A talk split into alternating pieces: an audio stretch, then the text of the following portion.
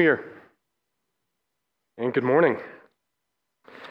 So, since as 2023 came to a close, I already have started seeing before and after photos. And, you know, this is what it looked like in 2023, and here's where we're at now. And I love before and after photos, whether they are of a person or of a house project that you've been working on. And today's text, we are going to get the cosmic, eternal version of a before and after photo. I absolutely love it. We're going to be talking about what it means for a Christian to be brought from death into life. Because we need to understand what salvation is. Church people, we talk a lot about the word salvation. And I think a lot of us talk about it as if it's like a get out of hell free card. As if you decide to follow the Lord, then the only thing that happens is that you are saved from hell. And while that is certainly part of it, I would invite you to consider today that maybe there is something real that happens to you in this life, that you are brought from death to life right now, and that there is a change, and that has profound implications for how we live. So by the end of the sermon, I really hope you agree with me that we should dedicate every moment of our lives to the one who has made us alive. So if you would start opening your Bibles to Ephesians chapter 2, this is going to be a passage of a letter that the Apostle Paul wrote to a church in Ephesus, and something that we need to know is that the church in Ephesus had a big mix of Jews and non-Jews, Gentiles, and that's going to have some profound implications for what Paul says in just a little bit. And Paul does this thing, if you go to the next slide, where he breaks his letters up like this. You'll see the first half is about beliefs, what we believe about God, and the second half is about what we do. And from that, we can kind of learn, Paul seems to think if we believe the right things about God, that will affect how we live. And that arrow, well, you can barely see it, but that arrow shows where we are picking up today. We are right in the middle of the beliefs section. But I don't want you to think that means that it does not affect how we live at all, because we today are going to learn the foundation of why Christians act the way we act and why we do what we do. What is salvation? Also really important, speaking of context, to know the context of the first chapter, because we're picking up in the second chapter. Paul has just finished talking about Christ. He talks about Christ is high and exalted and lifted up, and his name is above every name, and that's really important because the first words that we're going to see today contrast us with Christ. It's Christ is exalted, and you. So let's read it. Ephesians 2, 1 through 10. And you were dead in the trespasses and sins in which you once walked, following the course of this world, following the prince of the power of the air, the spirit that is now at work in the sons of disobedience, among whom we all once lived in the passions of our flesh, carrying out the desires of the body and the mind, and were by nature children of wrath, like the rest of mankind. But God, being rich in mercy, because of the great love with which he loved us, even when we were dead in our trespasses, made us alive together with Christ. By grace you have been saved, and raised us up with him, and seated us with him in the heavenly places in Christ Jesus, so that in the coming ages he might show the immeasurable riches of his grace in kindness toward us in Christ Jesus. For by grace you have been saved through faith. And this is not your own doing. It is the gift of God, not a result of works, so that no one may boast. For we are his workmanship, created in Christ Jesus for good works, which God prepared beforehand that we should walk in them. Would you pray with me? Father, we revere your word, and we are so grateful for it. God, help us understand it today. Help us understand what you say and why you said it so that we can live better lives, so that we can serve you more fully. Bless our time together. Amen. So we're going to take those first three verses to start out. And it starts with some big words. You were dead. You were dead. And then there's a whole bunch of supporting evidence to explain how you were dead. You were dead following the course of this world, following the prince of the power of the air, following your own flesh. It all supports the idea that you were dead. Paul is answering the question, but what does it mean that you were dead? He's talking about Christians before they became Christians. They were dead. But Was anyone here physically dead before they started following Christ? I wasn't. So that can't be what he's talking about, right? There's a different type of death going on here. And this is why I brought up that context of there were a lot of Jews in the population, because they would have known the Old Testament. They would have known the book of Genesis. And I'd like you to think about a very profound death, the first death that occurred in Genesis. When God made the world, He made it perfect, literally perfect. Every single thing that He created could either be described as good or, in mankind's case, very good. And He gave us one rule. He put a tree, a couple trees, but one in particular, in the middle of that perfect garden. He put a perfect tree, and He gave it to His perfect people. And this is what He said, Genesis 2:17.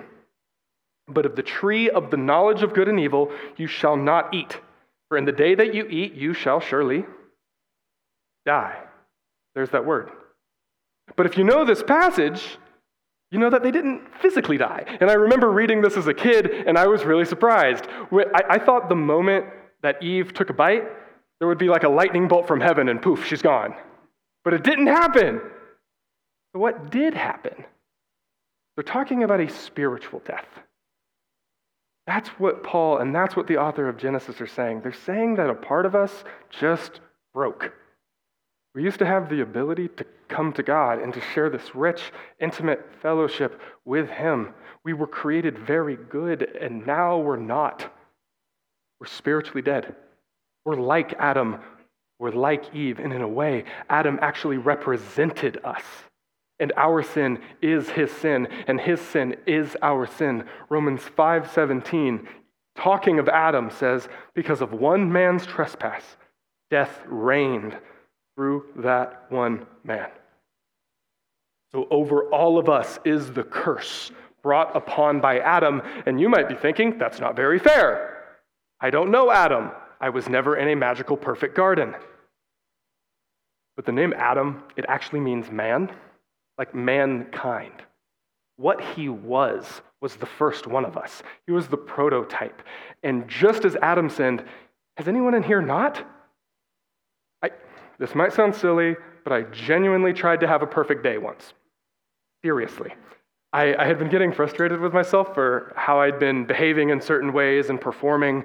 And I said, you know what, tomorrow? Like, how hard can it be? One single day, I'm going to be perfect. This is real. I'm not making this up. I actually did this. And the night before, I even went to bed early, because you got to go to bed early if you're going to be perfect the next day. And I wake up. And it was one of those mornings where, like, the world is cold, but the bed is warm. And do you remember how the iPhone alarm used to be? Like, aggressive, and my iPhone's doing that, and I was just mad.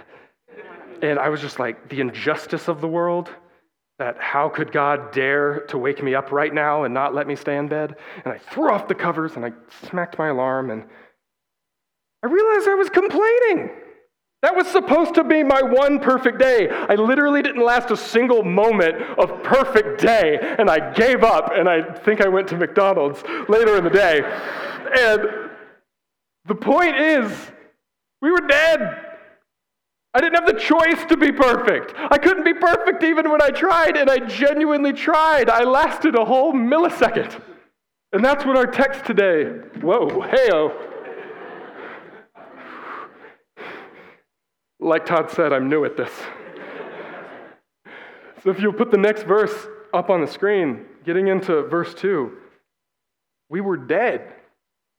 Dead as a doornail. You are partially dead. You were fully dead. But not only were you not good anymore, you were dead in the trespasses and sins in which you once walked. So you weren't just neutral. You weren't born fine and then you picked whether to be good or dead. You were actively sinning against the God who gave you so much. We were spiritually dead. We lost the ability to come to God. And these first three verses, Paul is going to continue to explain what it means that we were dead. So you can see on the screen, I bolded some parts. That's not in the Bible. This is me. I just think there's a theme. And I think if we look at these bolded parts, we're going to be able to see the theme more clearly. You were dead. If we were spiritually dead, what can a spiritually dead person do for themselves? Nothing. They're dead. They're in the grave. They have nothing they can do in and of themselves. They were following the course of the world. That means the world was pulling us on a string. Whether we knew it or not, the world set our desires. The world set our loves. The world was calling the shots in our life. You were following the prince of the power of the air. That's a biblically beautiful way of saying Satan. You're following Satan. Whether you realized it or not, whether you knew it or not, you were following the world. You were following Satan himself. And finally, you were following the passions of your flesh. Weird phrasing, right? Passions of your flesh. Couldn't you have just said my passions? But anyone who's been alive for like 5 minutes knows that sometimes your flesh wants to do something that you don't actually want to do. It has contrary desires to you, and it continues and says even your mind sometimes tells you things that you don't believe and that you don't want to do. But we were a slave. This has often been called the world, the flesh, and the devil. We were following the world, the flesh, and the devil, and we were by nature children of wrath. By nature. That's taking us back to the garden. That's saying that we were a part of Adam's sin. It was our nature. It's what we were, not just what we did. So those three, the world, the flesh, and the devil, they would hate for you to know that you were dead. They'd hate it. They love inculcating in you the idea that you can be alive without God. Because the only being who can make spiritually dead people alive is God. And if you can make yourself alive, if you can set the agenda for your life, you'd be God. And the world wants you to think that you're in control. The world wants you to think that you are God. And in fact, we find ourselves back in Genesis yet again, because what did the serpent say to Eve that got her to eat of the tree? You will be like God. The temptation's back. And our culture has embraced this wholesale, I think. Have you noticed that as a culture, we've shifted from talking about things that are right and wrong to things that you want? Like seriously, what are the culture's values for sex? Consent, right? That's the only one that I can identify, which means that it's whatever the self wants. You decide what's right in the bedroom. What about the culture's values just for lifestyle in general? What's like right or wrong for a man or woman to be and to do with their life? Whatever makes you happy. You decide what's right for your life. You are in control. There's this poem written back in 1875 by a poet named William Ernest Henley. And this poem is actually required to be memorized by military service cadets at all of the military academies. They have to memorize this and then repeat it while people whoop them pretty good. And I'd like to read it to you. And not because I agree with it. I don't. Because I think it perfectly sums up the spirit of our age. So Invictus by William Ernest Henley. Out of the night that covers me, black is the pit from pole to pole. I thank whatever gods may be for my unconquerable soul. In the fell clutch of circumstance, I have not winced nor cried aloud. Under the bludgeonings of chance, my head is bloody, but unbowed.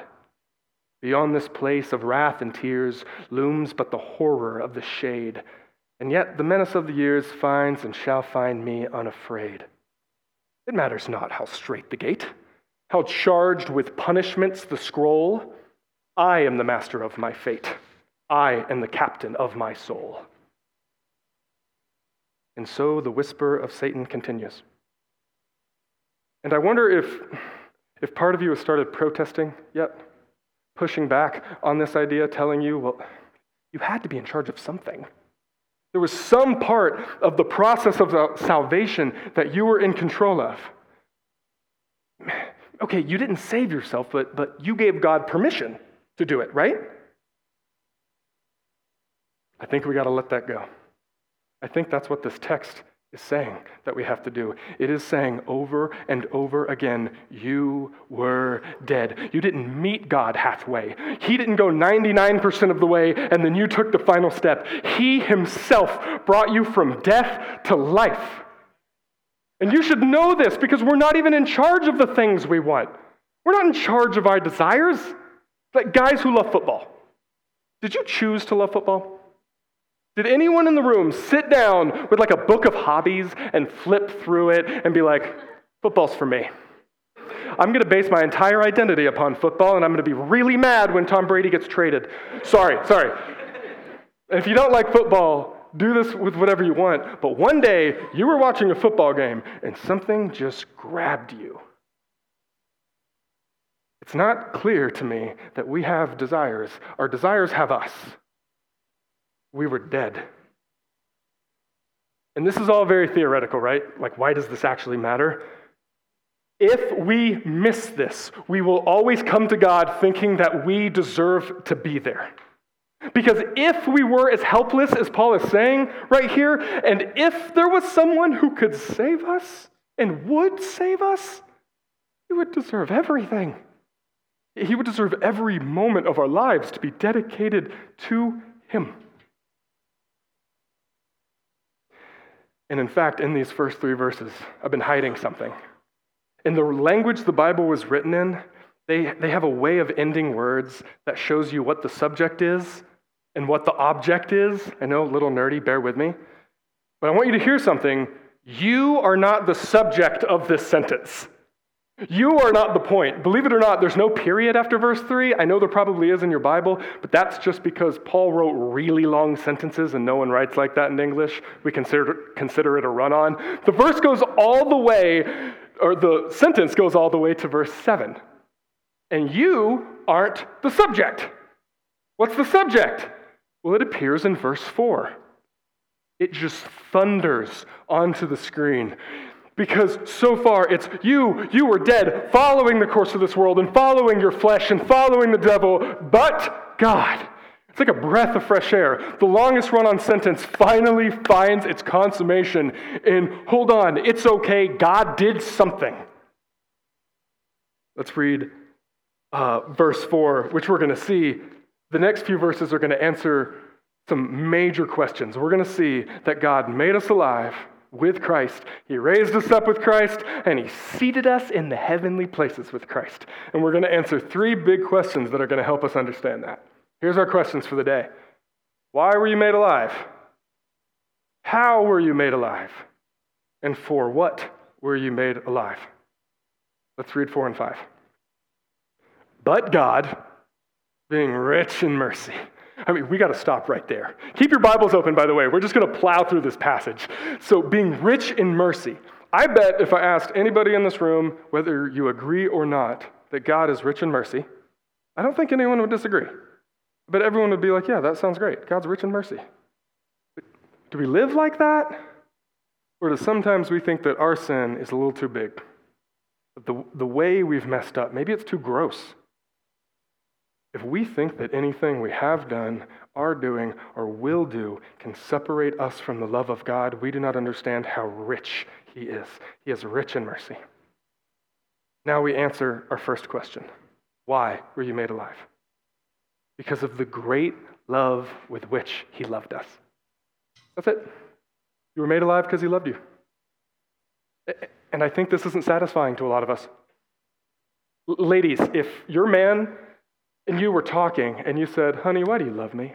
And he said, because of the great love with which I love you. You would be, yeah, we're laughing because that's silly. But here's the thing, your man isn't the encapsulation of love.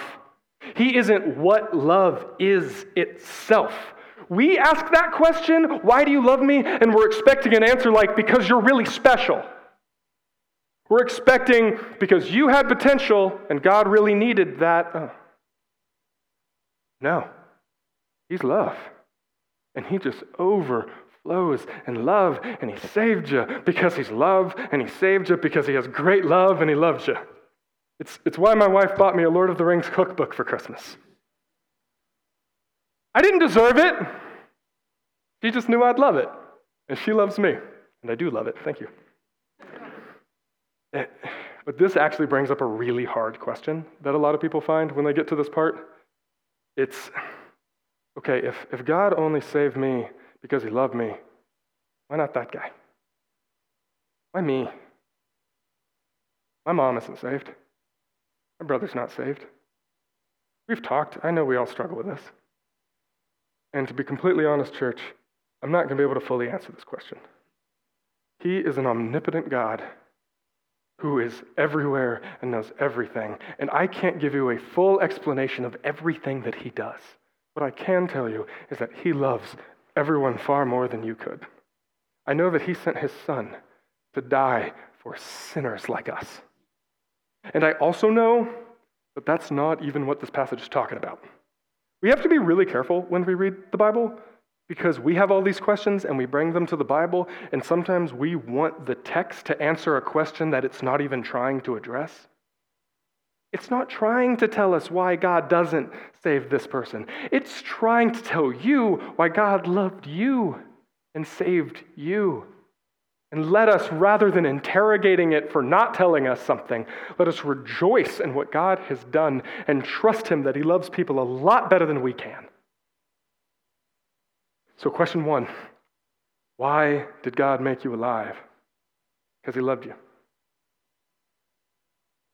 Now we get into the how. Let's read the next verse. Verse 5. Even when we were dead in our trespasses, there's that word again, made us alive together with Christ. He made us alive together with Christ. So just like the death wasn't a physical death, obviously, this life, wasn't a physical death, this life isn't a physical life. He gave us a new type of life, spiritual life. He restored us to what we should have been. He brought us back to the garden. He reversed the curse, and now we get to have fellowship with him. And then he answers how you were saved, and he says, by grace, not by reforming you. He didn't make you saved by gradually changing your behavior until you felt good enough to come into a church building. He saved you because he loved you. And he saved you by giving you something that in no way did you deserve. And I think this is just the best part of following Christ. I really do. Because when I go to pray, when I fall on my knees before God, there was an ounce of me that thought I deserved to be there, I would approach him radically differently than I do. Versus when I approach him with literally nothing to bring, but as we just sang, a hallelujah, all I got is a way to cry out, Lord, you've given me a voice, and all I can do is come before you and say, you are good, and you are holy, and that just removes the me from the equation, and all of a sudden I'm focused on God himself. You were saved by grace, not your own works, not anything you did. So why were you made alive? Because God loved you. How were you made alive? By God's grace and not your works. And now we get to see the rest of the things that God did in this next verse. Verse 6, and raised us up with him and seated us with him in the heavenly places. So here's our three verbs. He made us alive. That makes sense to us, right? He raised us up, so he didn't leave us in the grave. He pulled us out of the grave. But the last one is kind of weird. He seated us with him. I never hear people talk about that. I never hear anyone talk about us being seated with Christ. When Christ ascended into heaven, he sat at the right hand of God. That means the position of honor. So what Paul is saying is not only did he raise you up, not only did he give you a life that you didn't deserve, he's giving you a position of honor in the kingdom of heaven. And why am I belaboring these three verbs, these three things that God did? Because if God made you alive, if God raised you up, and if God gave you the position of honor in heaven, who should our entire lives be about? Who should every church gathering be about? That explains why we come into a church building and raise our hands and sing, holy. Do it because he's good, because he's worth it, because we had nothing to bring, and he did everything for us. And we look at him when our culture is busy looking at us. We have self-help books, and we buy self-flattering clothes, and we're told to examine our self-identity and practice self-love, self-care, self-esteem, self-affirmations, and I'm exhausted with it. Focus on Christ. The more you look to yourself, the more miserable you're going to be, and the more you look to Christ, the more full you will be. So why were you made alive? because God loved you. How were you made alive? By God's grace, not by your works. Now we get to talk about for what were you made alive. Verse 7. So that in the coming ages he might show the immeasurable riches of his grace in kindness toward us in Christ Jesus. Why were you made alive? To be a walking display case. To walk around displaying the glory of the one who saved you. Why? Because God needs you? No, because you get to be a part of the mission of God. If you didn't cry out the name of Jesus, the rocks would. He doesn't need us, but he lets us be a part because he loves us. I used to think being a Christian was about what you don't do. Growing up, I was around a bunch of Christians, and they seemed like the people who didn't do things. They were the ones who weren't smoking and drinking and having premarital sex. They were the ones who didn't cuss. They were the ones who didn't do drugs. And it's true that we should avoid sin, absolutely. But this tells me that we should be the people who do. We should be the people who are taking part in the mission of God with every moment of our lives. Whether we're on a commute, in the office, at our homes, or going to sleep. Our goal is to display Christ. And I'd like everyone to ask ourselves, is that your goal? How often do you think about that? And Paul wraps up. So everything we've covered is one sentence. And Paul wraps this up right here in verses 8 and 9. He just puts a bow on the whole thing and he says, for by grace you have been saved through faith. And this is not your own doing. It is the gift of God, not a result of works, so that no one may boast. We should get it at this point. Salvation, being made alive, is a gift that God has graciously bestowed on us, not anything that we did, not anything that we earned. So I think we can answer all three of our questions at this point. Why were you made alive? Because God loved you. How were you made alive? By God's grace, not your own works. And for what were you made alive? To display Christ. And now this last verse. Verse 10 is the most practical of all. Verse 10 says, for we are his workmanship, created in Christ Jesus for good works, which God prepared beforehand that we should walk in them. So, like I was saying, this isn't just what we don't do. This verse means that before time began, before the world had its foundations laid, God had good things for you to do. He knew what would happen in your life, and he had laid out a path for you to be involved in his salvific work in mankind. You get to be a part of the mission, and if you haven't been living like you're on a mission, I would invite you today, start this new year off by seeing the mission of God and discovering how has he gifted you. He has gifted you. Ephesians goes on to say that, to take part in his mission. We should dedicate every moment of our lives to the one who has made us alive. So, in conclusion, I think there are two different takeaways for two different groups of people. If you've noticed, this whole passage was dedicated to believers. This is for people who have been made alive. And sadly, not everyone has been made alive. But Christ is faithful. If you are here and you do not know the Lord yet, if you have not begun following Christ, he is faithful, and he will make you alive. Call out to him. Beg him for the faith that you don't have, and he will make you alive. We're going to have people, there's two areas marked prayer, and we're going to have people in both of those areas who would literally love for nothing more than to talk to you about that. I would love to talk to you about that, and the pastors here would love to talk to you about that. Do not leave here today without life. And for those who know, for those who've been made alive, let us dedicate every moment of our lives to the one who made us alive. Let us leave no stone unturned, nothing that is not yet Christ's. Would you pray with me? Father, we love you, and we serve you, and we worship you. Thank you so much for bringing us from death to life. Thank you so much for the good news that you came down here to set us free from our sin. We are eternally grateful And may we live our lives in such a way that serves you. May we see the mission that you have put before us, and would we joyfully take part in it. Help us understand your word better every day, God, and would that change how we live? Amen.